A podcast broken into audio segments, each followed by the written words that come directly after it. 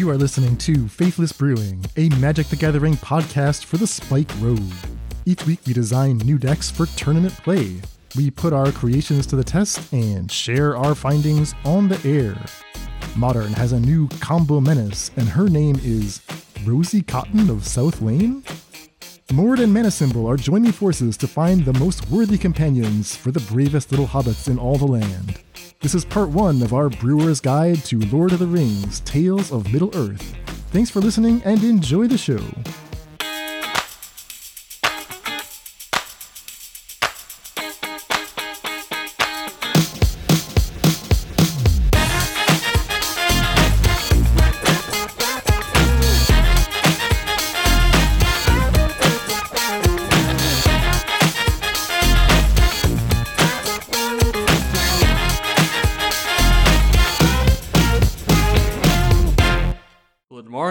And welcome to Faithless Brewing.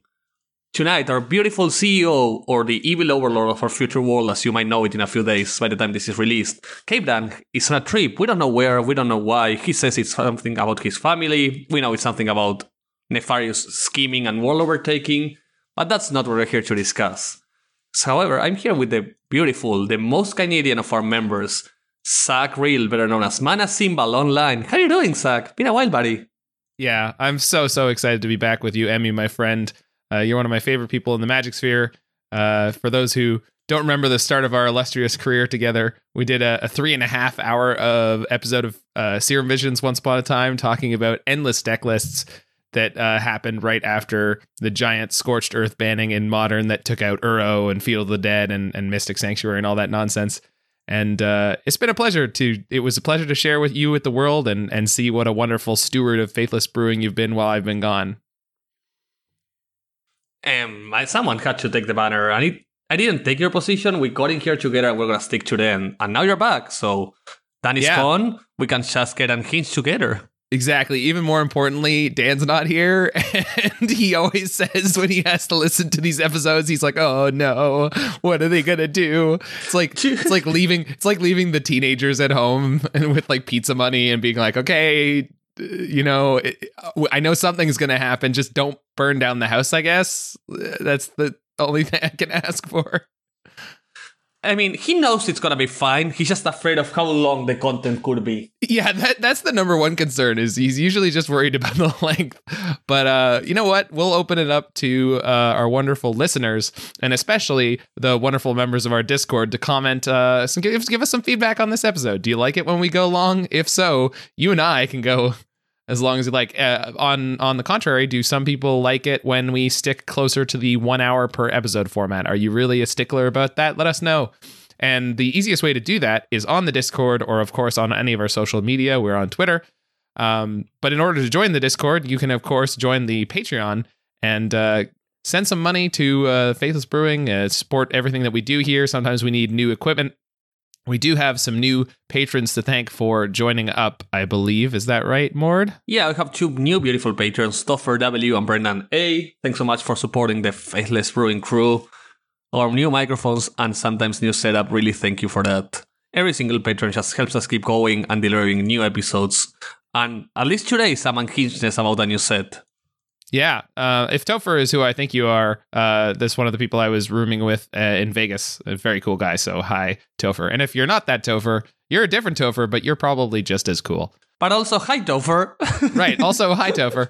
Um, regardless, what are we here to talk about? We're here to talk about a whole bunch of Lord of the Rings spoilers.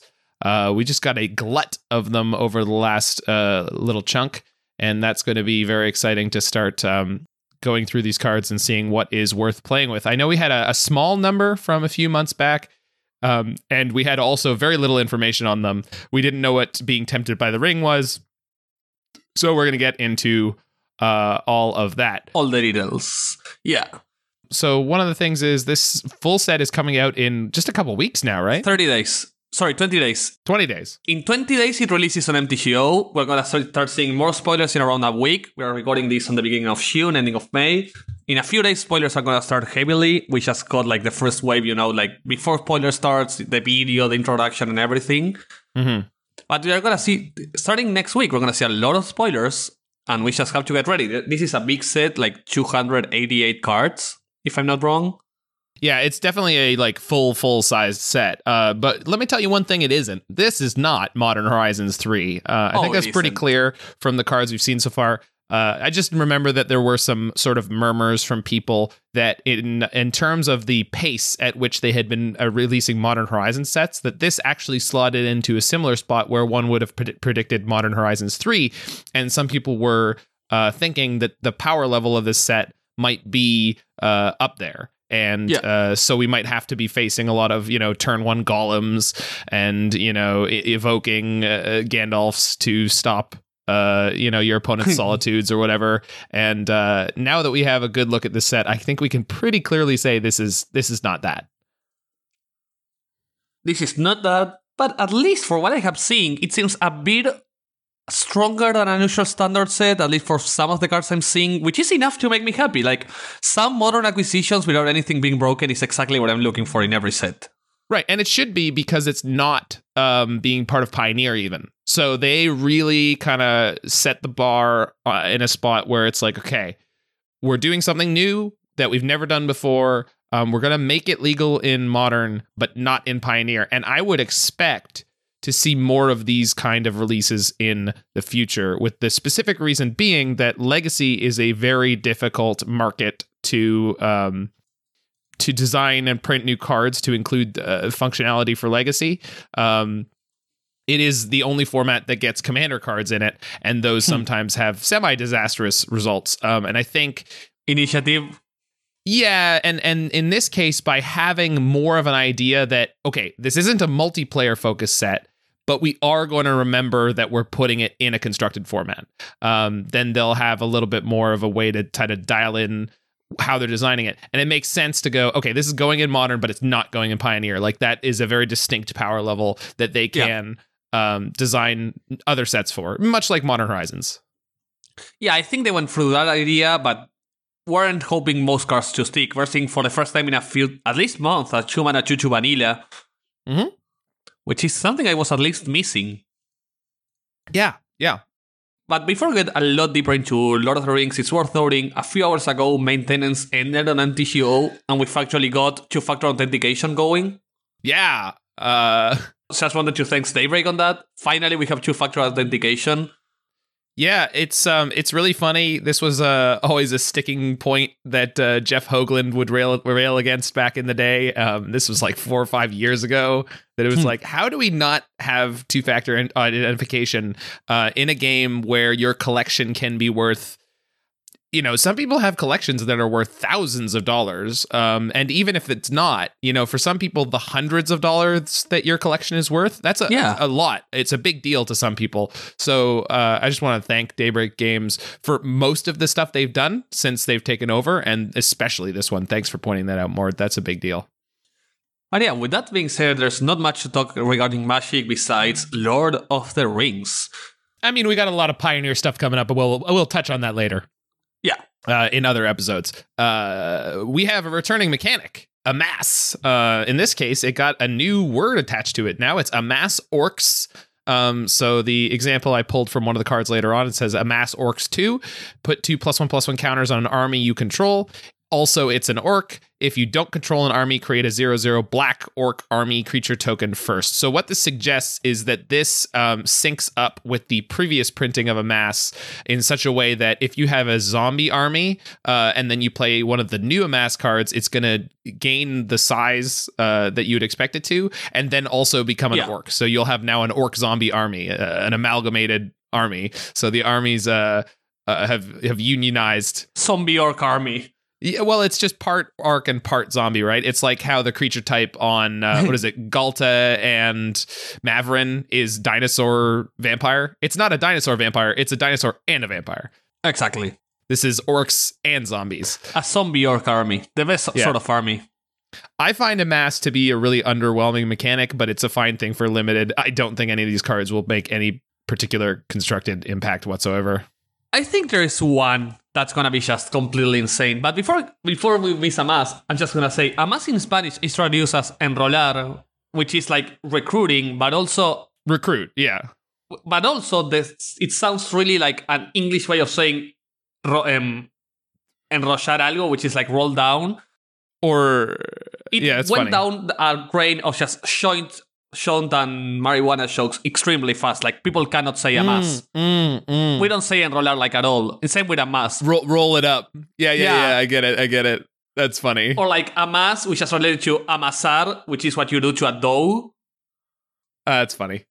And which uh, it just never works. Like amass just failed as a translation completely. Localization is always. I think enlist would have been good, but I feel like enlist A- a is already a mechanic. Um. Anyway, I think it is somehow.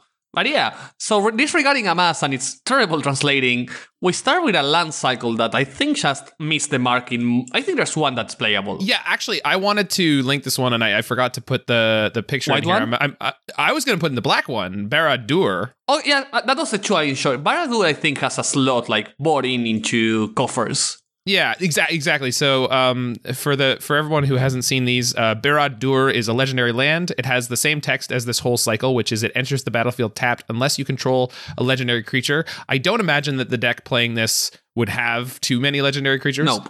Uh, it taps to add a black, but here's the ability that we're interested in: XX black tap amass orcs X. Activate only if a creature died this turn. You can activate this as an instant.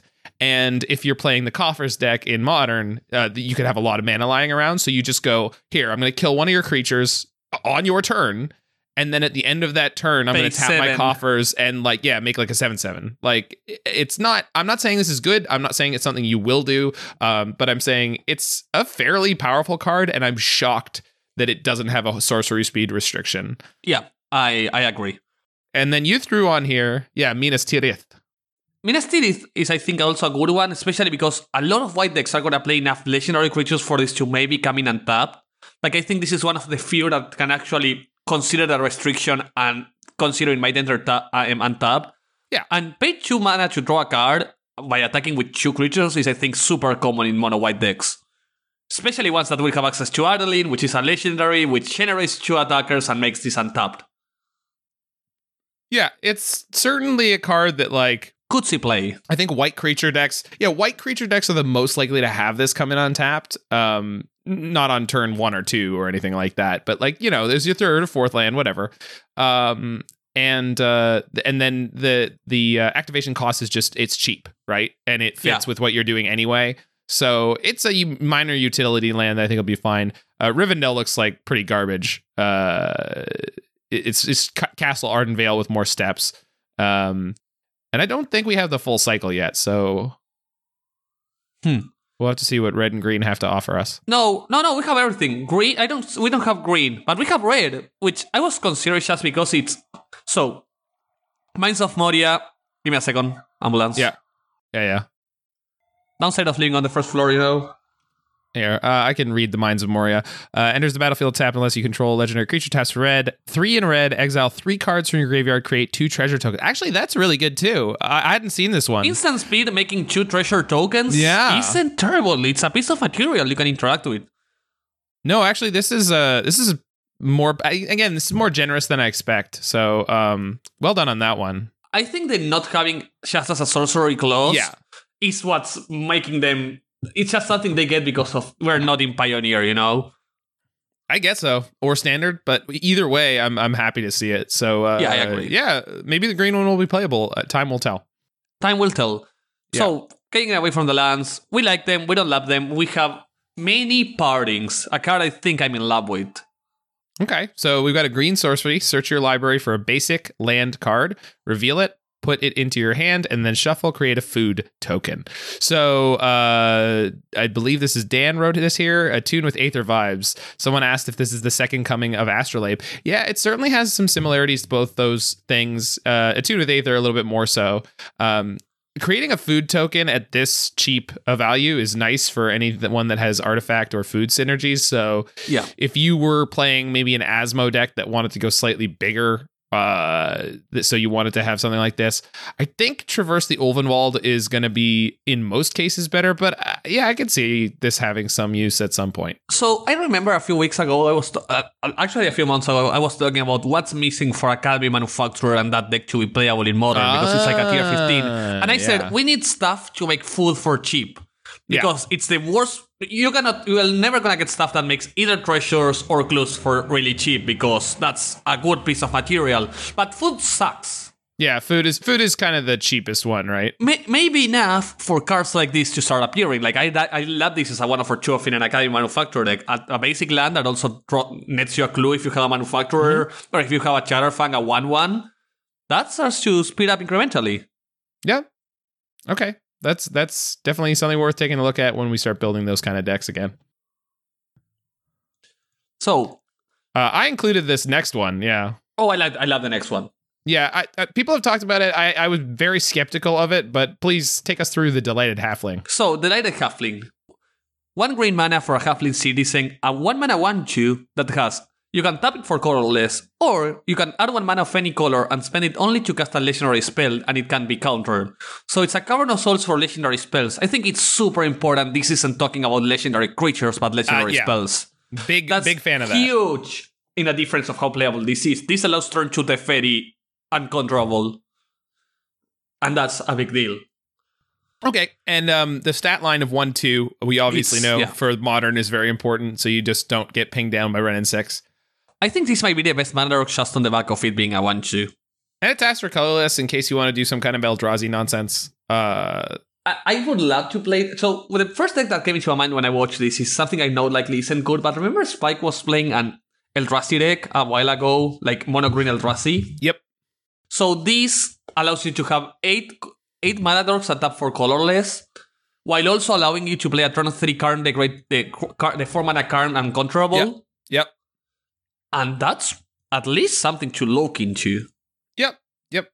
Definitely a consideration. This is the kind of card we're looking for, right? It, it's it's on rate with other cards of the format, but it has unique appeal.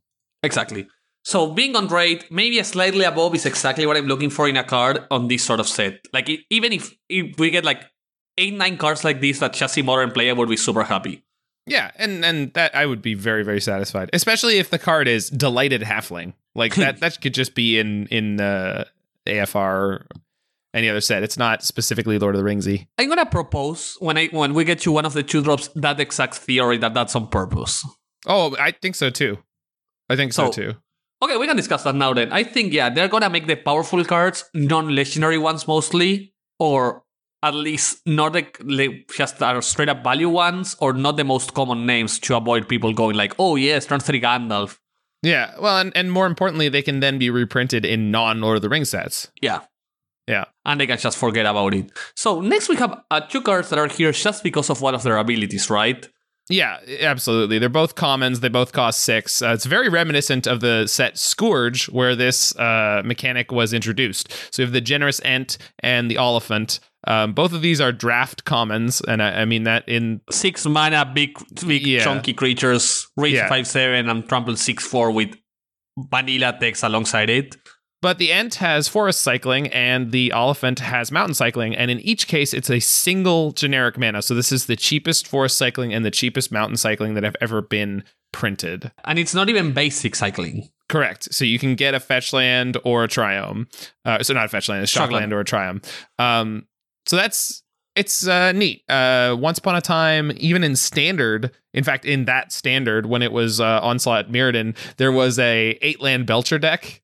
Um, and the key to that deck was to use uh, land cycling cards to get all the lands out of your deck and then Belcher your opponent. So you did play lands because you had to, because that was the only way to make mana. But event, like once you had a, the minimum number of Hmm. lands, what you did is you used land cycling cards to get all the lands out of your deck, and then Yeah. you belchered them. Um, so it's like an honest belcher deck, let's say. The first Belcher. Yeah, it was basically. Um, I don't know if these will be actually played or that useful, but it's a good tool to know that you now have Yeah. access to. Uh, next up, we have a really, really cute design. Long List of the Ents. Yes, it is. This is a saga with six chapters. uh, for a single green mana, and it has a kind of complicated and very low impact ability. So every single turn, you're going to get the same trigger. Note a creature type that hasn't been noted for long list of the Ents.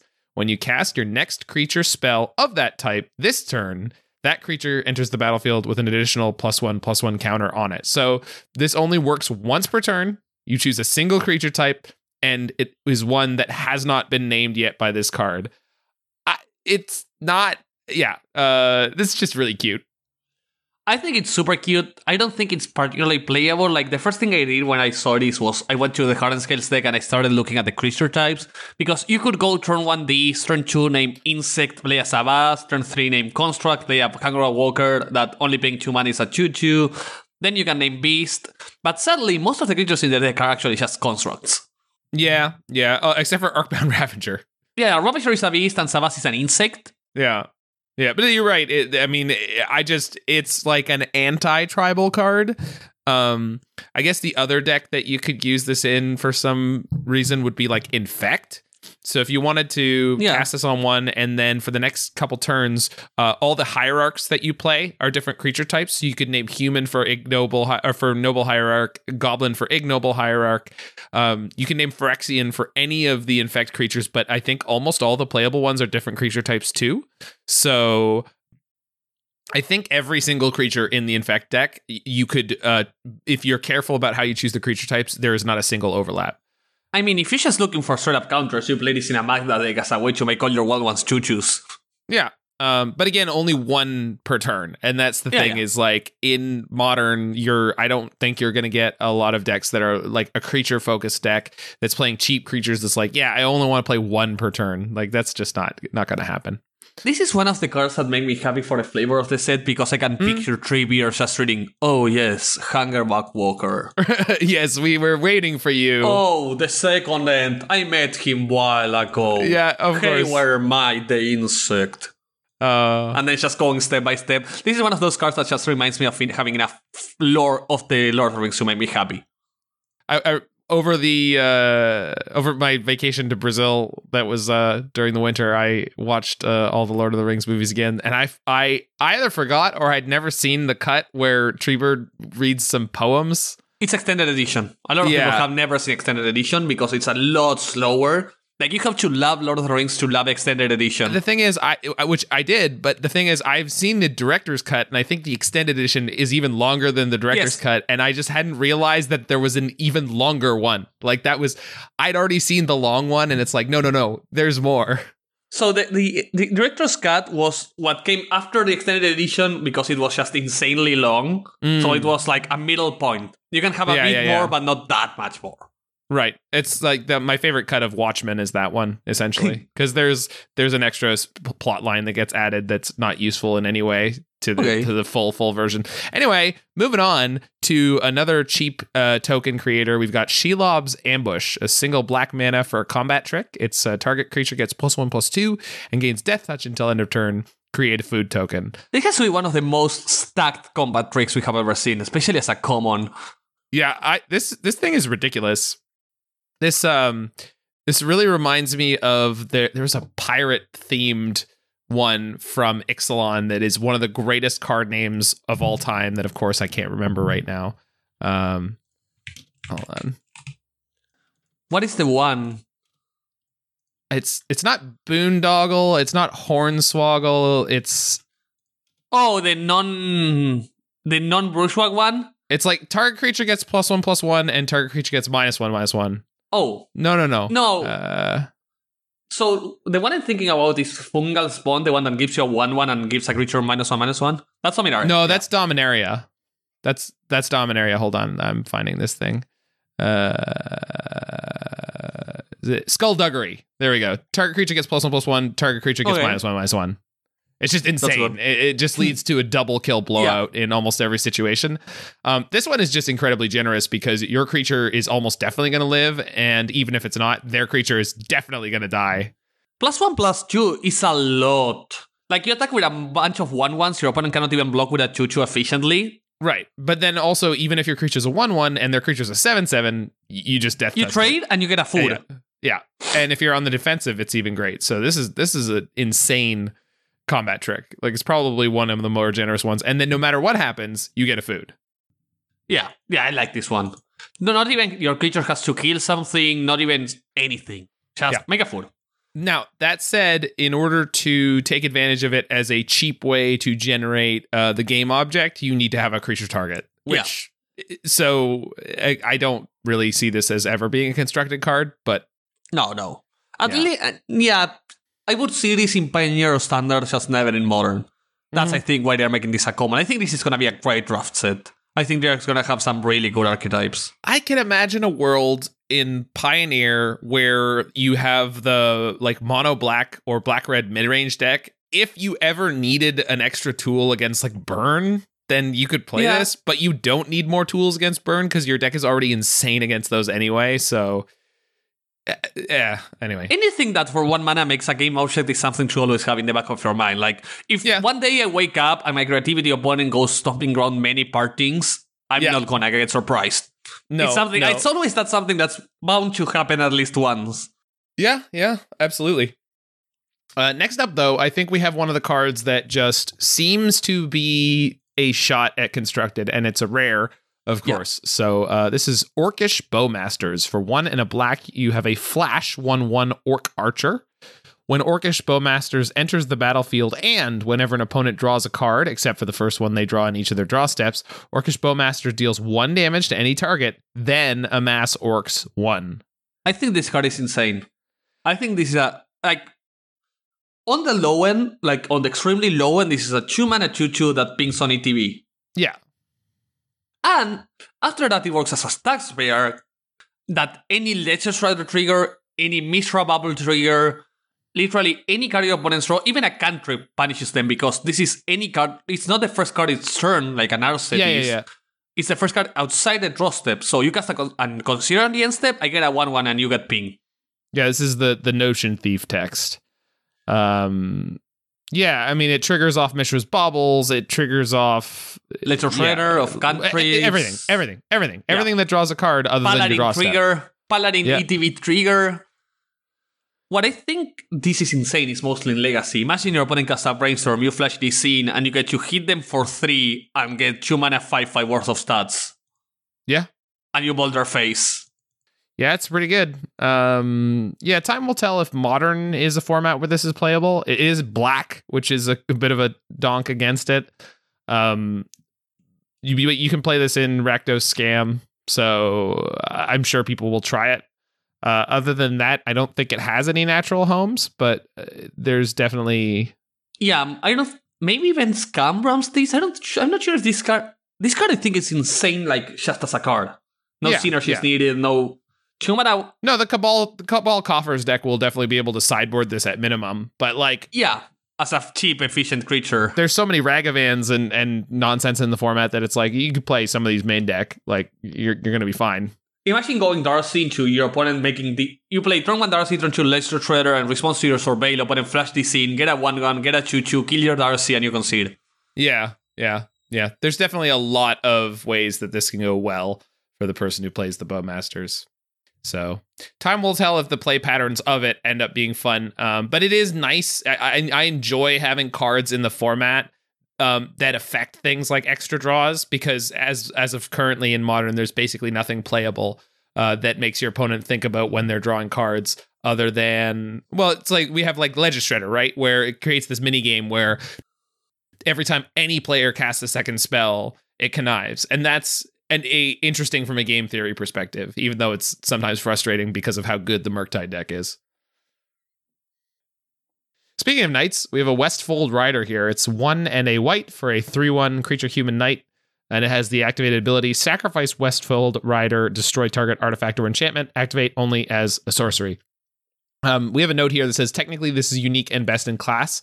There's a card called Cathar Commando, but Cathar Commando has a activation cost of one, even though it has flash and it can be activated as an instant. So that's your tension: is do you want the three one with flash that can activate an, as an instant, or do you want this three one uh, that activates as a sorcery but has no activation cost? I think it depends on the shell you're playing it. Right. If you're tutoring for it as a one of, and the reason you're playing it is to disenchant, then this is better. Yeah, this is a two mana disenchant that works alongside Rallier or Imperial Recruiter. Sorry, um, the other recruiter, Recruiter of the Guard. Recruiter of the Guard, and also works super well with like Broadback or Rallier in the fact you can just do it twice. Yeah, or Eladamri's Call, Yeah. or Traverse the Ulvenwald, because it just costs one less in total. It's literally one less mana. Right. And so there's a lot of reasons why you would want to do that. Uh, on the flip side, Cathar Commando is just kind of going to be a better sideboard card if you're going to Yeah. play two or three or four of them. Um, especially because you're probably a white creature deck. If you're look, not looking to tutor it, this is any other alternative is better. It's particularly the green one. Right. Next up, we've got a Dan Shriver special. This is Council's Deliberation. If you want to show me, take me through this card. Because it reads really badly, but So, Council Deliberation, 2 mana instant, draw a card. Whenever you scry, if you control an island, you may exile it from your graveyard and draw a card. So, this is the evolution of Think Twice, uh, sure. but your deck has to scry enough. See, that's not the way I'm reading that. This is the reason why I, I called out Dan specifically on this one. Is this is a card that you want to get in your Yeah. graveyard without spending any mana, and then have cards that scry, be a deck with islands, and then get to draw a card for free. If you're ever p- paying mana for the front side of this card, you're doing it wrong.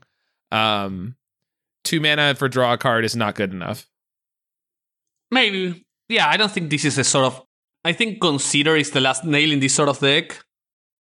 Right. I mean, if you if you want to play this as a think, think twice replacement, then yeah, blue white control is a fine place to do that because you play cards like Castle Vantress, right? So you have a way to scry every single game, um, so that even if this gets discarded or if it's a slow piece of card advantage, that you're gonna get to draw the extra card. But I, I think the appeal of this card is put it in your graveyard for free, have things that scry, uh, profit. Yeah. Yeah, that might be the way it's just played in a unfair sort of way.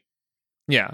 But that's sadly that's doesn't tend to be my style, so I don't even consider it. I'm pondering what sort of there has to be a, an unfair card that scries randomly, right? Like sometimes they just scry.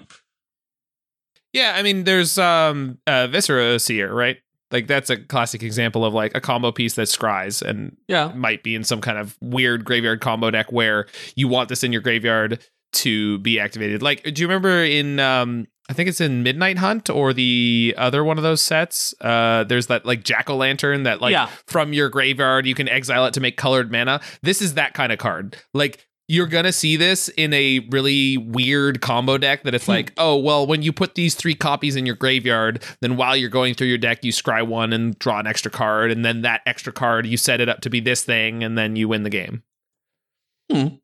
Yeah, that, that, that might just be the way, just draw a lot of cards all of a sudden and win that way. Yeah.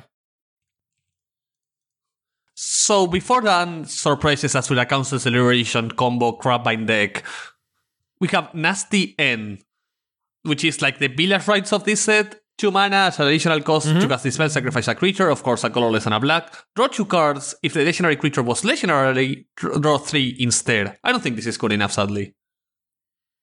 Yeah, if you sacrifice a legendary creature, you draw three. Uh, I think that Deadly Dispute is just better and pretty much always is better. Yeah.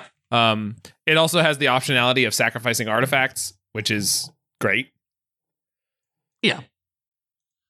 So we're we're getting up in the mana cost. We've gone through the ones, twos, and the mana, uh, the lands. So we're gonna hit the threes when we get Boromir, Warden of the Tower, um, who, if I'm reading him carefully, does not have attempted by the ring trigger, which is a little weird for me. But all right, I, I feel like that's the most iconic part of that character. Hmm. but maybe I'm wrong.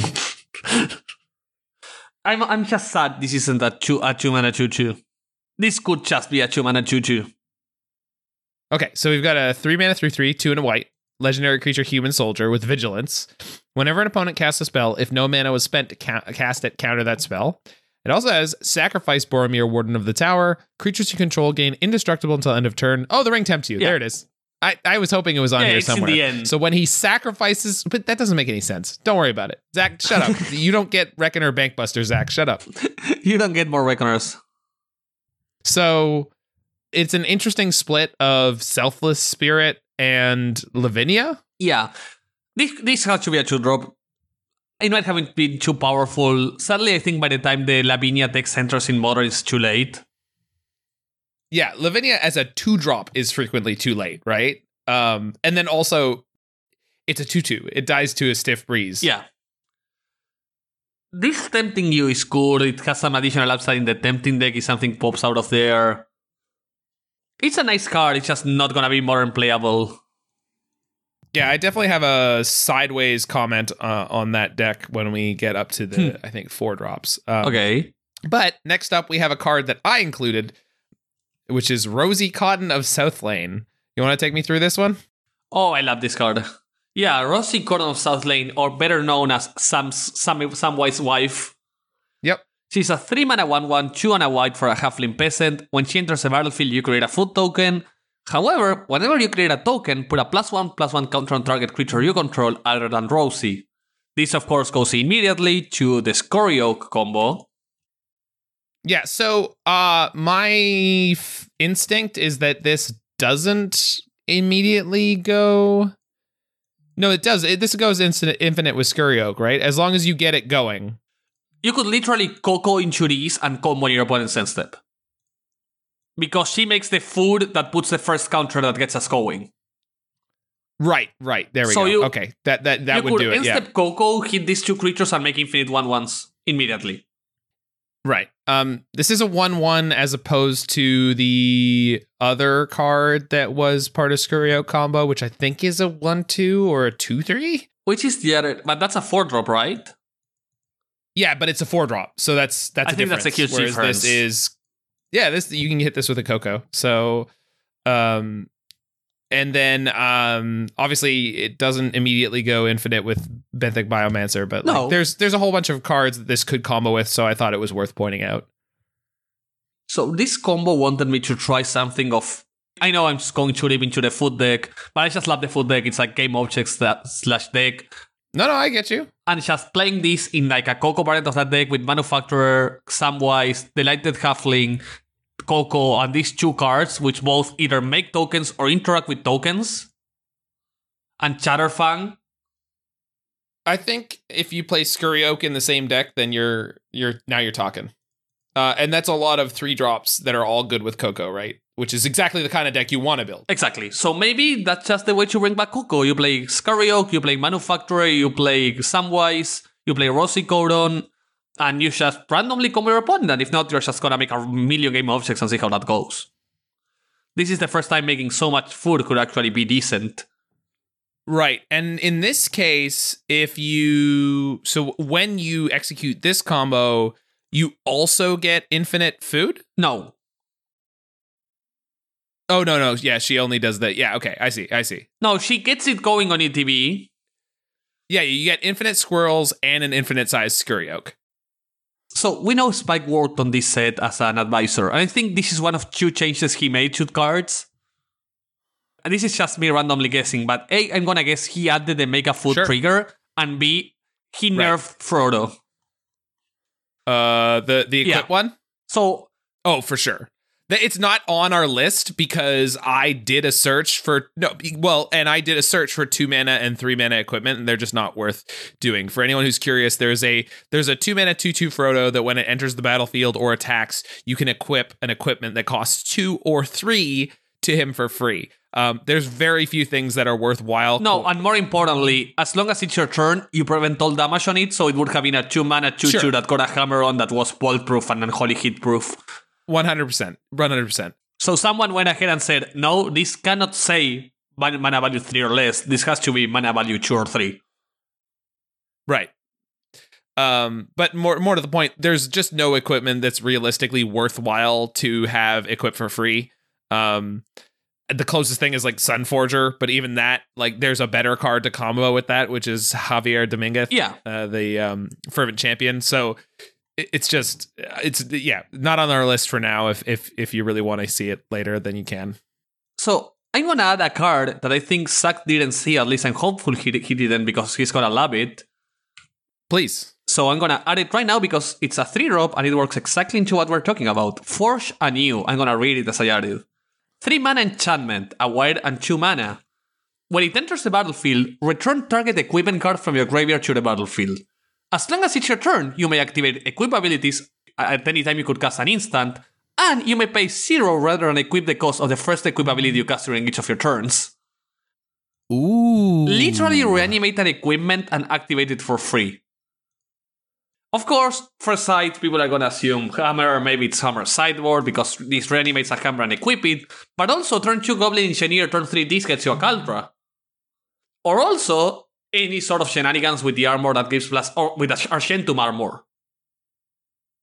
Yeah, it- obviously there's some cool stuff you can do with this. That's really interesting. And then of course, um, as a hammer sideboard card against any red deck, um, the fact that your equipment becomes instant means that if you have a um the paladin, Puresteel Paladin, then your creatures are immune to damage removal. There, there's no way you're ever going to be able to deal enough damage to kill anything. Yeah. Uh, that's cool. Thank you. Yeah, I hadn't seen that yet. Um, there are a lot of spoilers coming out Yeah. rapidly. I, I, I really like this card. This card is, I think, one that we'll see modern play. Not sure if it's own bad combo deck or as a good card. Like as a Yeah. hammer sideboard card that just gets you a ham- that just makes a paladin slash Stoneforge Mystic roll on on together. Yeah. I just need to uh, thank Wizards for eventually uh, making the correct decision of banning Lurrus. Oh yes, this is like Lurrus but with extra steps. yeah, but that's good. There should be extra steps, like drawing it and putting it in your deck. and it not being a creature with lifelink. Oh, yeah. Maybe that's Yeah. it. Um, yeah. So uh, there are goblins in the set, Morde. Are you excited by the fact that there are goblins in this set? There are no moderns. There are no goblins in this set. We have the goblin Discord is in shambles. Why the freaking fuck the two mana one one that amasses and everything is an orc and not a goblin? If that creature had been a goblin, oof. Even if it amassed orcs, I didn't care. Just being able to matron for it.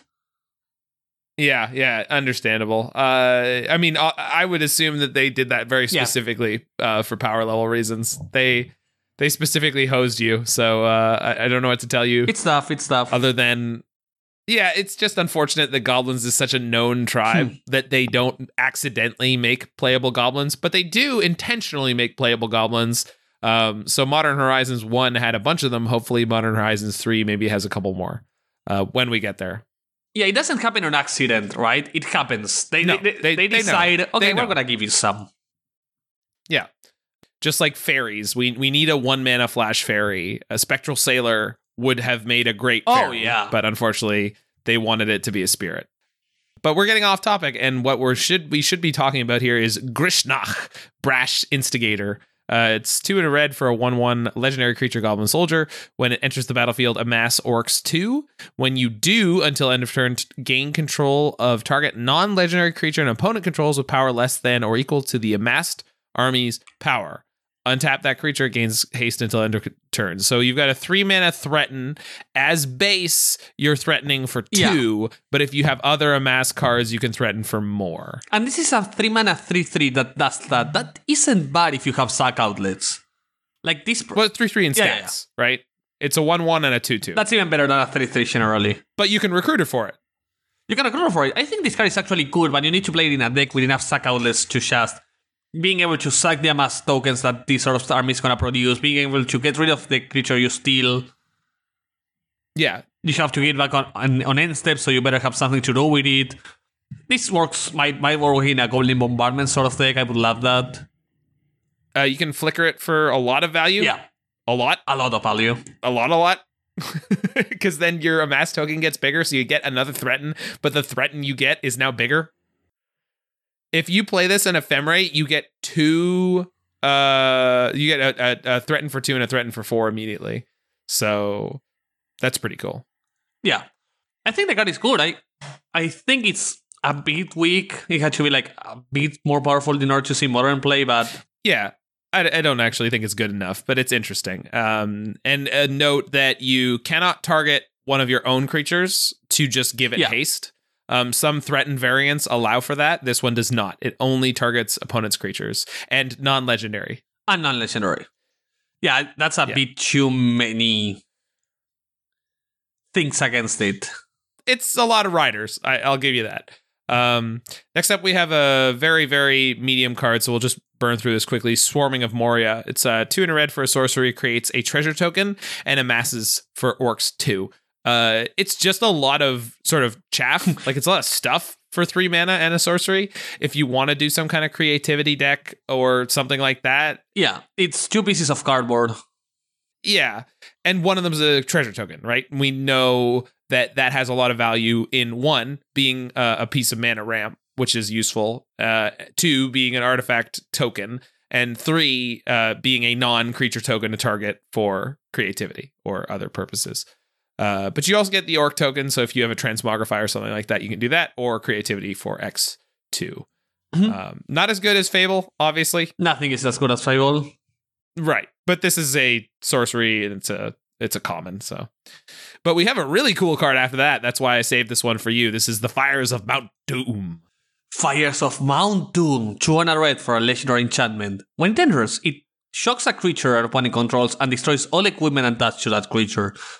That's a weird line of text in a three man enchantment. Which is so flavorful. Yeah, Yeah. But it's so flavorful. It's so cool. especially because I think most iterations of Frodo we have seen are choo-choos, are also all golems we have seen die to 2 damage. Right. So it kills the right creatures. Additionally, for 3 man, it creates all the creatures it has and destroys all the rings it has too. Exile the top card of your Yep. library, you may play that card this turn. When you play a card this way, Fires of Mount Doom deals 2 damage to each player. So slow. Yeah, it's it's weird too that it hits both players. Like it's really um I I don't know about that. Um we have a note here that says this is very slow if we have some kind of Zirda effect going. So basically we're talking about uh, reducing the cost of the activated ability to less than 3. Definitely. Uh, the fact that you can activate it as an instant is nice, But it's only but this the fact that the activation cost is 3. yeah, and it's not even until your next Right. turn. No, no, I mean, yeah, so you have to flip an instant, Yeah. right? Like most Yeah. cards, this like that are like this right now have been like being changed towards until the end of your next turn. Yeah. Or until the uh, yeah, well, usually something a little bit more forgiving. Uh, sometimes it's until your next turn, so you can play incidents on your opponent's turn. If Hmm. you activate this at sorcery speed and you flip a bolt, you're allowed to cast that for the rest of your opponent's turn. Um, so yeah, it's it's um there was one from the most recent Zendikar set that has like landfall and does a similar thing. I And Valakut Exploration, I love that card. it's mostly just a better version Yeah. of this. Um, but this does have the ETB, Hmm. so at least it has a big upside in that when you play your three mana grinding enchantment, it does something. It affects the battlefield, and that is worthwhile, right? Yeah. If only the, activation cost was like one red mana, or even two, or the enchantment was cost two mana, right? Like two mana shock is a lot more decent than three mana shock. yeah, yeah. I That's the most painful part. And next, coming up though, we got a flavor win, baby. yeah, flavor win that I don't think is gonna see much play, but someone is gonna kill me with this soon, which is Nazgul. Two and a black for a three mana one two Wraith Knight with Death Touch. When it enters the battlefield, the ring tempts you. Whenever the ring tempts you, you put a one plus one counter on each Wraith you control. A deck can have up to nine cards named Nazgul. Uh, I also want to point out that I read the creature type line and went wraith. Hmm. Is that new? And then I just did the uh, Scryfall search. It's No. not. Uh, there are seven other wraiths in all of Magic, so over twenty thousand unique Magic cards, and there are seven other No. wraiths. There's five. Two of those have Wraith in its. Three of those have Wraith in its name. I, I Oh, just went right, down the right, same right. path. Yeah. And one of them is a Street Wraith. Uh, Sorry, for some reason I assumed that uh, these had been errated to have the wraith creature type. Oh no, they have. Odylic Wraith is now a wraith. Okay, so it's five because Uh, Woodwraith Corrupter and Woodwraith Strangler have not. Woodwraith Strangler is not one. Yeah. Yeah, yeah, yeah. Okay, so there's there's five wraiths in all of Magic, and two things with wraith in the name. And two, and four. One of them is from Warhammer 40k. Yes, Two of them are from an unforgettable time of magic. One is a format of 3 3, and the other is a wraith you're never gonna cast. Right, Street Wraith. Uh, I just I'd never seen I never remembered seeing the creature type wraith Hmm. before. But uh, this is neat. It's very much like the Seven Dwarves from Eldraine. It's a major flavor win and nothing. All right, so we go turn one changeling, turn two changeling, turn three, Okay. turn three Nazgul. We sing for six Okay. Because we put a counter on each of them, Oh, and then we go Okay. into double Nazgul, swing for like forty. oh. Because if you have three Nazguls in play, it's three temptings, which is putting three plus one plus one counter, so it's plus Yeah, nine yeah, plus yeah. nine on each changeling. So you swing for six plus twenty-seven plus seven from the new Nazgul. It's forty exactly. All right, exactly forty. That's the right number to swing on for. turn four if you only play three Nazguls. I think the card sucks. Listen, However, listen. Why would you kill your opponent when you could overkill your opponent? yeah. I mean, only one Nazgul hit might be enough for, for lethal. Right. Because we're considering that, that there's also the fact that whenever ring tempts you, you put a plus one plus one counter. So this enters the battlefield as a three mana choose three that puts a counter on every wraith, right? That's the real text Yep. of this. Eh. It's bad, but it could be worse. Yeah. Yep. Um, also, this is maybe a good moment to re-look at the the ring tempting you, right? Yeah. Um, because this is a creature. So th- So yeah. What did the ring tempting you read?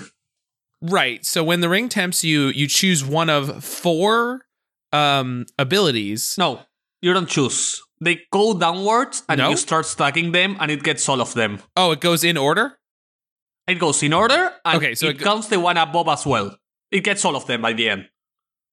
Okay, so But- so yeah. when you play this card, it is it becomes legendary Yep. and cannot be blocked by creatures with greater power, right?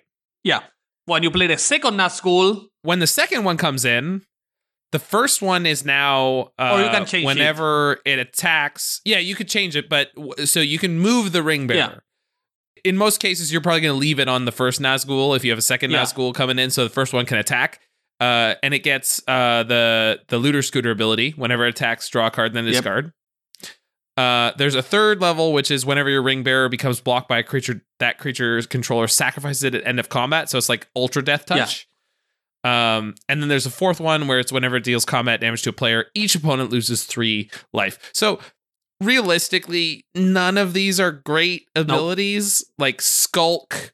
Uh, the, the second one seems like the best one, which is the Rummage. I mean, having a skulking looter that hits for extra 3 damage seems irrelevant until it's not. Yeah, yeah. I'm just saying it, it's it's something, but it's not Yeah. much. So, uh, and the game does remember how many times you've been tempted by the ring. Um, However, but that's what I was thinking, right? Like, in the first wave of spoilers, we got Frodo Baggins and Bilbo retired Burglar. That if you go like turn two Frodo into turn three Bilbo, when Bilbo dies, you have already um, get, got tempted four times by turn three. right. And Bilbo, um, whenever it hits a player, you get a treasure token, so the Skulk ability actually becomes insane there. I just hope we get enough temptation triggers that there's actually a deck for it, like five color legendary temptation deck. Because Gandalf also makes it whenever you get tempted, you draw a card. So if you go Gandalf into double Nazgul, you draw two cards, plus Bilbo, plus Frodo. I just hope there's something there. Yeah, it is also going to be one of those things that's a little strange because correct me if I'm wrong, but like once you've been tempted four times, then just anytime you're tempted, you hand the ring to a new creature and it gains four abilities. Yeah, or you can keep it in the same if that's what you desire, but yeah, exactly. Right, right, right. I'm saying you don't have to move it, but I'm just saying you will you will consistently have a creature with these Yeah. four abilities. Okay, So yeah, I don't think it's it's it's definitely something that we have no idea how much it's worth. Um, it's certainly more worth more for an aggressive deck than anything else. Um, Yeah, I think mostly the thing where they are going super deep is it's more important to get tempted than the temptation itself. Like the tempting trigger is more powerful than the temptation provided by the ring. Temptation is more powerful Right. than what you get, which is weird, but fitting somehow. Yeah. The ring, Uh, and then we have Bill yep. the Pony with a with a funny story by Zach. Oh yeah. Well, I mean, I I just had the experience of looking at this card and going, "Wow, Bill the Pony, creature type horse. That's ridiculous." You know, of, of you know, this is one of those things that happens in Magic sometimes where there's something that isn't technically uh, a different race or species or creature type, but they just go, "Well, it's close, and we're not going to give it its own one." It's close enough. Yeah, happened with dogs.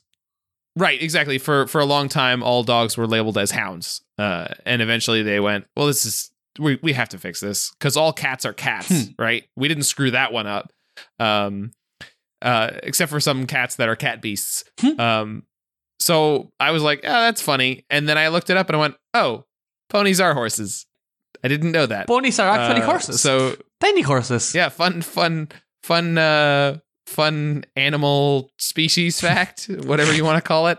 Um, because I it's like it, it was one of those things where I just assumed it was a slightly distinctly different species. Um, much like I don't know, like mountain lions and cougars and pumas and all, all those, they're like different, right? They're very similar, but they're different, right? Um, so anyway, uh, it's a four mana one four. It's a legendary creature horse. It's called Bill the Pony, and it has an adorable art. Hmm. Um, and it when it enters the battlefield, you get two food tokens, and it has the ability sacrifice a food token uh, until end of turn. Target creature you control assigns combat damage equal to its toughness rather than its power. So I think it's mostly on on the ETB, right? Like, do we appreciate a format a format at one four that makes two pieces of food when it two pieces of card when it enters as playable? I don't know. I hope. I don't think so. And the main restriction is one of the things you were talking about before is the food deck is already glutted up Yeah. with a lot of three drops and also really wants to be a cocoa deck. And the fact that this is a four drop just means you're not going to be able to play if it. only he had been a three drop, I would have played Bill as a Right. three drop. Like exactly same card, Right. one less mana was great. Yeah, ex- exactly. It's like this is not for that. And that's fine. This is a card for limited. Bye, Bill. We love you. Yeah. yeah. and then we've got a very intense, very violent looking card here, Hew the Entwood. Uh, so for three red, red, you get a sorcery. Hmm. Sacrifice any number of lands, reveal the top X cards of your library, where X is the number of lands sacrificed this way. Choose any number of artifact and or lands revealed this way. Put all non-land cards chosen this way onto the battlefield. Then put all lands chosen this way onto the battlefield tapped. Then put the rest on the bottom of your library in a random order. So sacrifice X lands, look at X cards, put all artifacts and lands from there into play. Right. The lands come in tapped, lands come in which if you have one or multiple amulet of vigors Hmm. might be might be a whole thing. So I, this looks awful Yeah. to me. I mean, I, it it I'm not seeing the shell for it. I'm, I'm, I'm- I think I'm missing something. I look at this and I'm like, what Well- am I missing? I think the way to do this is to do something really degenerate with it, like have a bunch of Sundering Titans in your deck to flip into, because at no point here does it mention the cost. So this is five mana, cheat some giant chonky artifacts into play. Is my is my impression of how this would be playable.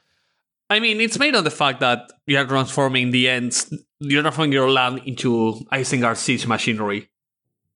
Right, I understand that. Like from a flavor standpoint, it's fine. Um, but from a gameplay standpoint, I just think something like, well, the the thing is, um, Glimpse of Tomorrow is is the Is not the constructed playable version of this.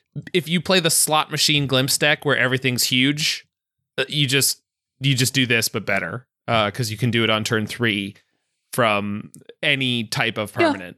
So you get more bites of the apple, and also they can be any permanent type, including Emrakul's, and that's and better stuff. probably where you Yeah. want to be. Right. But before we leave this card, I want to go back to Long List of the Ents, Oh, sure. just because it made me. It reminded me of Tom Bombadil. You remember the Tom Bombadil spoiler? I do. So if you go turn one, Long List of the Ents, when you play Tom Bombadil on turn five, he will have Hexproof and Indestructible because you will have four more lord counters among sagas you control. Because this goes up to six. Right. So in the saga deck, long list of the elves is particularly good because of exactly that. Interesting. I don't know if there's mm, like that's maybe enough to just have it into consideration. Tom Bombadil's ability is super powerful, and whenever a saga dies, you get a new saga. So if you have any way to control trigger um, counters, maybe just making sure he enters the battlefield with both Hexproof and Indestructible is good enough. It could be. But yeah, just a reminder of that before we get down to our last three cards. Uh, the first of which I added uh, is Gandalf the White, and it's because it reminds me of Elesh Norn a little bit, Elesh, but flashy. but flashy. Uh, so you want to take us through this guy? Because I think if if this has any playability, I feel like you'd be the person who would tell me what it is. I will look into it. So three and double white, we have Gandalf the White, a four-five legendary creature avatar wizard with flash. You may cast legendary spells and artifact spells as though they had flash. And if a legendary permanent or an artifact entering or leaving the battlefield causes a trigger ability of a permanent you control to trigger, that ability triggers an additional time. So it's Elesh Norn for legendaries and also leave the battlefield triggers and gives everything flash. It's a weird card.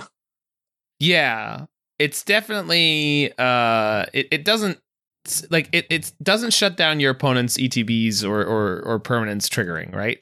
But having ETBs and death triggers or leaves the Yeah. battlefield triggers on all of your legendary permanents, I just it's just something that is powerful enough that feels like something degenerate is going to happen with this at some point. So how how does this work with the Ugin crop? Which one? The, uh, uh, the little tokens that no, Ugin makes? no, no, no, no. The combo, tr- the turns thing. Or Ugin's Nexus? Yeah. No, Uh, let's find if out. Ugin is already put into a graveyard for the battlefield, instead exiling and take an extra turn after this one. Okay, so it's a replacement effect, so it never gets put into the gra- battlefield or put into the graveyard. But that's leaving the Yeah. battlefield, which Gandalf copies. All right, so you take two turns. I believe you do. Hold on. Ugin's Nexus. Let's read this carefully. So five mana. If Ugin's Nexus would be put into a graveyard from the battlefield, instead exile it and take an extra turn after this one. Yeah. So that that would trigger twice. right. Maybe something. Yeah, yeah, that's definitely one of the most powerful things you could do with it. Um, and then if you have a Karn, the Great Creator, you could wish for Ugin's Nexus again and again. And just go super Um, infinite. So I'm glad that this five card, uh, five mana card, plus another five mana card, plus a four mana card could do something maybe powerful. See? Super easy. I Uh, mean, I was yeah. looking for a payoff to playing mono white big man instead of mono black coffers. Might be tempted that way just because of these.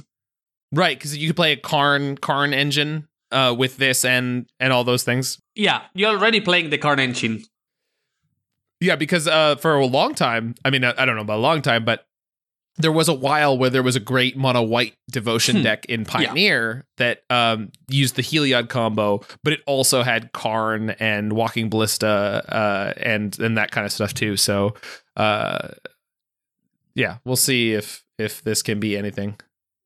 So I'm annoyed by the fact that any single deck you're trying to play that's big man in modern, Karn just tends to be the better pay of your if you're a monocolor. Like there's no four five mana spell, planeswalker, or creature that's better than Karn in any color. I mean, that's yeah, but it just that's just a yeah. I mean, it's the cost of doing business. What Yeah, do you yeah. want? I mean, Solitude is the best white removal spell. I mean, Yeah, but Solitude is the best white removal spell. So if you're playing white, you play Solitude. But Karn is colorless. No, no, I, understand that. Like it, the fact that he's colorless. I yeah, it's just one of those things of there not like a white, white, white colorless card or quadruple white card that's better than Karn? Or four color black or four white or whatever? Well, the, the trick is that there may be, but you need multiple payoffs. Um, and then also the thing about Karn is he's because he's a wish, he's universal. Yeah. Um, I would actually, I would actually push back and say that in any uh big mana deck that's playing red, you can play wish instead, but it's good for the same reason Karn's Yeah. good. Like literally the same reason is that you just get access to 15 silver bullets or however much of your sideboard you want to dedicate to it. I mean, I think what you're saying is I can't believe the only wish effect in modern is the most pit playable uh big mana payoff because there's there's very few other ones other than literal Wish. wish. Uh and that one can get literally any card. So and it is playable in a smaller chunk of decks. But then the fact that Karn actually has good static text on the battlefield, yeah, I, I get it. But at the same time, I mean, Yeah, I mean, even if I was in red, I would play Karn because just having a free buy against Affinity and Hardened Scales and a huge upside against Hammer is worth it. I wish being able to get like uh, lands Yeah. and sweepers is a big deal. I, I've seen wish boards play some really gross cards. Uh, and when I say wish Hmm. board, I mean Very specific. right, but like things like I don't know, fracturing gust, right? Like Karn can't get anything that competes with fracturing gust in terms of power. Okay. But what he can get is mostly almost as good, and then the fact that he's got the body on top of it uh, Hmm. makes it more worthwhile. So, I mean, you're not wrong. Uh, but then best in class cards are just going to exist. Uh, I and just- there there is a colorless best in class card. I'm just sad it's a colorless best in class. I think that's the issue. Colorless should not have best in class. Right. On the flip side, I'm just a person who enjoys a lot of the play patterns of Karn. So I'm someone who like I just I like that Karn is the Oh, consistent Yeah. yeah. uh best payoff. It's it's nice. I, I like Karn, especially without. I, I like Karn without without the Mycosynth lattice. without, without Lattice. I agree with that. Yeah. Yeah. I And I like I like that the way you build Karn Yeah. boards tends to be a little bit different for each deck. Um the cards that he's getting Are different. There are like yeah, there's like 3 to 5 staples, but yeah, you have Sundering. No, not even Sundering Liquimetal. Yeah, uh, you always have like a metal coating. Uh, Sundering Titan is mostly there. Walking Ballista is mostly there. Uh, Engineered Explosives or Yeah. Ratchet Bomb is mostly there. But again, even with those cards, Um, Relic of Progenitus slash the Zero Mana one. right?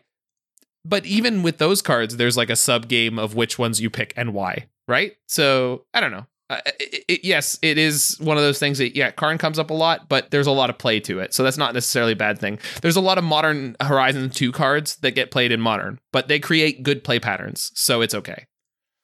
Yeah. No, no, I, I agree. I like Karn. I like the play patterns of Karn. I just dislike Karn being colorless and the best payoff. It's just a color issue. Yeah, color I get it. issue thing. I get it. I get it. I get it. Um, but I mean, the same kind of thing often happens with like, what's the best legendary creature to cheat into play? It's almost always Emrakul or Griselbrand. Hmm. That's just what it is.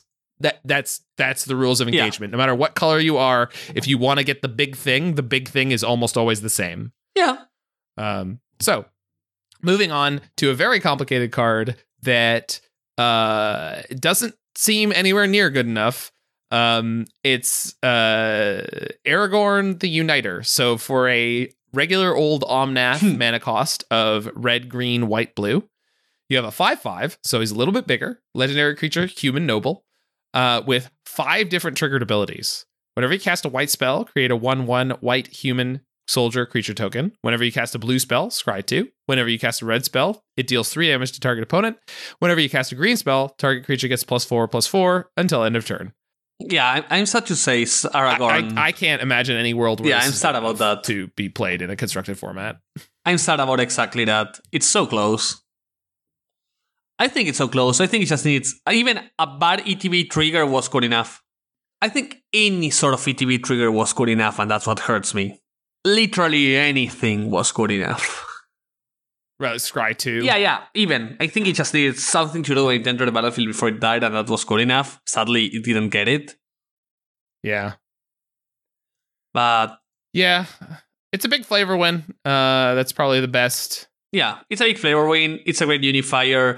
However, I added it up because I wanted to talk about the next card, which I think might actually see play, even if it sucks. Yeah, and it, for a very interesting reason. Yeah. So we have Sauron the Dark Lord, 6 mana 7 6 legendary creature avatar horror, which costs six, 3 and Grixis. So 6 mana total. Whenever an opponent casts a spell, you amass Orcs 1, so you get a 1 1 or you grow your army. Whenever an army you control deals combat damage to a player, the ring tempts you. And whenever the ring tempts you, you may discard your hand if you do draw 4 cards. More importantly, it has word sacrifice a legendary artifact or legendary creature. That means a lot of decks cannot kill Sauron. Yeah, so that that is a very specific uh, investment that always costs a card and also costs tempo. Yeah. It's a really interesting application of the ward mechanic. Exactly. This is the, the Lord of Rings set has been using this a lot. If I'm not mistaken, um, Saruman has a similar ward. Yeah, discard an enchantment, instant, or sorcery card. Right. So a lot of decks cannot even get rid of them. In this case, I think the War trigger is powerful enough for this to just be a win con on its own. You play this and you win. the fact that whenever you the ring tempts you, that if you're playing a ring that has any, a deck that has any sort of other temptation allows you to super easily draw four cards, or just because of the fact that it's making one one it's making an army that when it connects, you are tempting it like just on itself, like it's sort of self-enabling. Right. Might just make this a win on its own. Yeah. Yeah. Definitely. Uh. Yep. And then seeing a card that costs Grixis mana be uh powerful is always nice. Oh, they just spoiled a new card, which I think it's at least worth talking with, is a two man enchantment. So two man enchantments, Jam it in. I'm just shoving it right now. It's March to the Black Gates. March from the Black Gate. Two man enchantment. When it enters the battlefield and whenever an army you control attacks, amass one. So it's a Bitterblossom of this set, but without losing life. Yeah. And here comes my question. If I attack with four changelings, so I amass four? Uh. Yes. Okay. Because it doesn't say whenever one or more. Yeah, it's whenever an army you control attacks, because it's just gonna assume you have only one army. Right. I mean, army. The the amass mechanic is built so you never have more than one army. Um. Okay. So yeah, that that is assuming that it's there are no printed army creatures. But you're right. Changelings are armies. Changelings are armies? Um, so- Just in case it's not like a super weird type that. No, no. It's it's a creature type. Okay. It's it's just a creature type. Okay, yeah, perfect then. Just a weird creature type that no creature has. Yeah, it's there. I believe there's officially it's like 400 and something creature types since the great creature type purge Hmm. of uh 07. Yeah, yeah, I just checked, and you can Uh, uh, carve souls for army. Yeah, it's it's there. Yeah, yeah, and I, I just looked up list of creature types. That's great. Um, oh, sorry, it's two. It's down to 281. There are only 281 creature types in in Magic. Really? I would have assumed a lot more. Before the Great Purge, which was done before Lorwyn, Okay. I want to say, um, there was I, I want to say it was like 800. Hmm. Um, but there was stuff like there was elf and elves, There was Lemur, Like- right? lemur, yeah, maybe. Uh, there was a lot of weird ones, um, which just made tribal things very silly sometimes. Um, so I'm glad we're in the era where where we are, where Dryad of the Ilysian Groves gets errated to be Yeah. a Dryad, because that's that's that's that great. makes sense. It should be that way. Yeah. Um. So anyway, interesting interesting to note.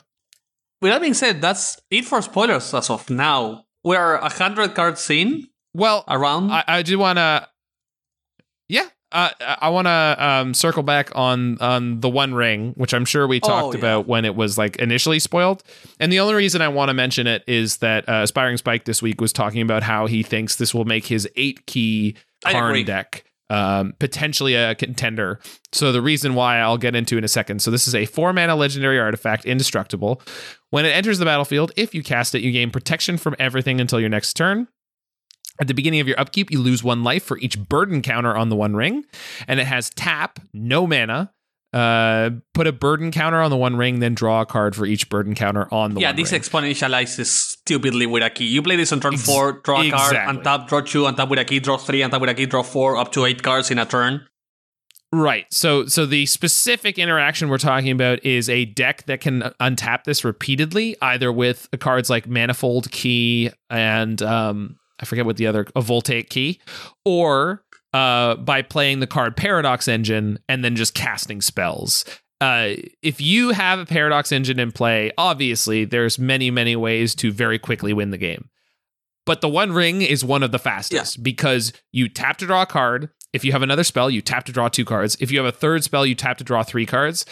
All of your permanents help you produce mana, and at this point, you are going off, and there is basically nothing your d- opponent uh, can do to stop you. The only thing that's sort so the, the ring has a lot of things that just drive me crazy. The first paragraph is insane. You gain protection from everything means it's a foul on itself. Like the turn you play, you're setting up for to combo next turn, and you cannot die on that turn. That's insane. Right. It's indestructible. And it's so stuff like. Force of Vigor, which is amazing against that sort of deck, don't work. And the fact that the Burden Lose Life trigger is connected to the upkeep and not to the activated ability is insane. Yeah, yeah. It's one of those things that when I right when when I read it, I thought it would be for every time you've been tempted, you lose one life when you activate it. but that is not at all what it does. No, no, I, I was thinking about something like um, put a button control on the one ring. Sorry, lose a life for every control on the button on the lose a life for every button control on the one ring. Then put a control on the one ring and draw a card for each control on Right. the one ring. So it would be like yeah, yeah, yeah, yeah, yeah. the first time you activate it for three and draw one. Next time you activate it, you draw two, but you lose one life, and subsequently. Yeah, yeah, I get it. Yeah, and that that's what the way I would have thought, but nope, they actually printed it as a powerful card. Yeah. Um. So Spike might have his cake and eat it with this one. right. So uh, we'll see. Uh, it's interesting to track a prediction from a uh, uh, sort of top competitive brewer, and it is uh, interesting to note that unlike Boromir, this one really doesn't have a single thing that tempts you. it is amazing that the One Ring itself Doesn't tempt no you at tempt all. you. Yeah. Um, but you're right. We are at the end of what we have that was worth talking Yeah. about uh, for the moment. There are plenty of more spoilers to come. There are a lot of spoilers we didn't talk about, of course. So if you're in the Discord or if you just listen to this and you want to uh, let us know about your favorite card that we didn't talk about, there's a very good chance it's in the Commander set. And that's why we didn't talk about it Yeah. um, because there is a corresponding commander set that's coming out uh, next to this release. Um, so uh, that's covered the major topic for today. Uh, I do want to circle back on a discussion topic that was brought to me specifically uh, on the last time I was on. And uh, I'm glad Morde is here to talk about it at the same time um, because I was asked my opinion on uh, March of the Machines Aftermath. And I have a very specific thing that I, I really want to say that I appreciate about March of the Machines Aftermath. Um, this is these mini sets. Um, while there is a lot to dislike about them, um, specifically, you know, the fact that it's not intended or useful in any way for limited, uh, is obviously something that's going to really, really choke the putting the cards into people's hands. If cards aren't, if packs aren't getting opened in limited, then there's a lot less packs getting opened. Um, but one of the things I really like about a set like this is it's kind of like a little slice of like a modern Horizons kind of set designed for a standard power level. And one of the things I really want to highlight here is two obvious things that are exactly what I'm talking about, which I wish could be part of normal Magic releases. And those are highlighted on cards li- uh, like Nissa Resurgent Animist that is seeing play in every format it's legal in, uh, I believe, and Niv Mizzet Supreme. Am I the only one that thinks nissa is not good in modern? I don't think it's great, but but that's not the point. The point is it's at least reasonable. Yeah, yeah, it's yeah, a card that a lot of people are playing. But here's the thing I want to talk about. Nissa has landfall. It literally says landfall on the card.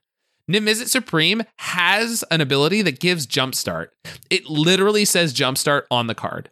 This is not a thing they do in normal releases.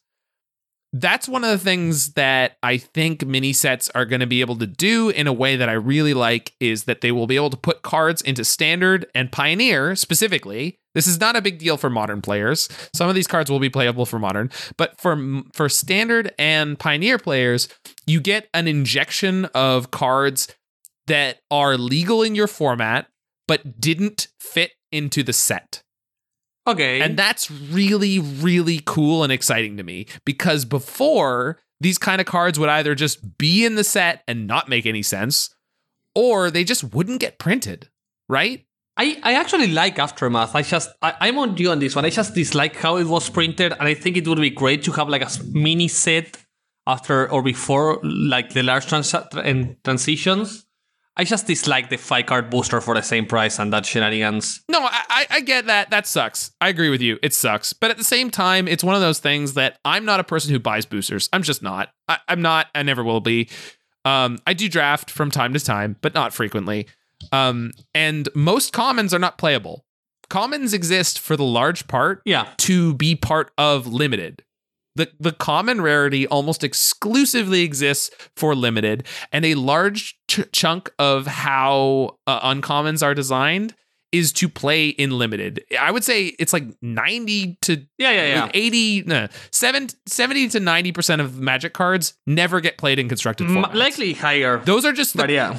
Right. And that's the chunk of cards that is missing from this set. What you're left with is the sort of cream of the crop, interesting designs, um, impactful designs.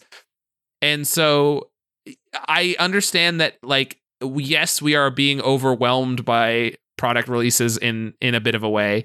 And yes, there have been a lot of like money grabs. And yes, there's things like secret layers where like 99% of the secret layers are not for Hmm. you. They're not for me. Yeah. But when they do secret layers, like, oh, they do the old border secret layers, those are for That me. for me. And those kick ass. Yeah. There's not enough of them. I want more. But, you know, um, Aftermath is cool. It has a lot of cards that maybe never would have seen the light of day if they hadn't Hmm. made it. Um, Yeah, I agree. and that would be it would be too much to put these in the actual set, right? If these cards were just chunked into the actual March of the Machine sets, it would be it would take away from what that set is and and not add to it in enough of a way that made sense. So uh, here's a, a small defense of mini sets um if you care about any of the things that I just said. Yeah. Yeah, I, I love the idea of mini sets. I, I have said this with Dan. I love the idea of mini set. I agree with you. Mini sets are just straight into constructed. At least of the 50 cards, 10 you're like, hmm, this looks interesting, and the other are interesting but not powerful enough. So I hope they keep doing this. They don't get deterred by this as a way to keep like rotations not as heavily in time, but learn from the economical errors of the of their path. I, I think if there's anything I know about wizards, they won't do that. They will not learn any economic lessons. No. They'll just they'll just keep squeezing us as much as they can. But on the on the flip side, it there it is a way to release more cool cards, so we'll take that. Uh, so that's probably it for this uh, episode of Faithless Brewing. Uh, of course, as I mentioned before several times, you can always contact us through uh, various social medias, especially our Twitter uh, or the Discord if you like us. And uh, until then, I will be doing some streams. I hope I see Morde streaming a little bit. Yeah, I should be back soon. I have been overwhelmed with work, but I really want to go back to streaming now that I'm happy with four color mostly. I think a lot of people love to see that deck, and it was just gone. Yeah, on my side, I'm preparing for a weekend where I'll hopefully get to play some Pioneer at the face to face tour weekend in Toronto. I have to do one of the last chance, chance qualifiers on Friday uh, in order to queue for the main event on Saturday. But I have a 5 0 10 0 under my belt with Blue Red Chandra since the last episode I was on. And that's all you need. Yeah, probably. I mean, before one of my best tournaments ever with Mono Green, the literal best score I ever had with it was three two. But I knew it was a good deck, so I just took it in, and I uh, we our our team came in second place, and I did a lot of carrying. So uh, trust yourself. If you think you found a good deck for a weekend and you want to play it, then do it. Get out there, Get out there. make the thing happen. exactly. So thanks so much everybody for hearing us. Hope to hear back from you again. Zach, love to see you, but we're gonna see each other in stream shortly, and if not, just in another episode. Thanks so much everybody for joining, and have a lovely day. Support for this podcast is provided by brewers like you. If you enjoyed this program, you can join the Faithless family at patreon.com slash faithlessbrewing. Your pledge goes directly to help us keep going with fresh brewing content and gives you access to our wonderful Discord community, plus bonus content, Faithless Brewing merchandise, and more. That's all for today. Stay safe, and we'll see you next time.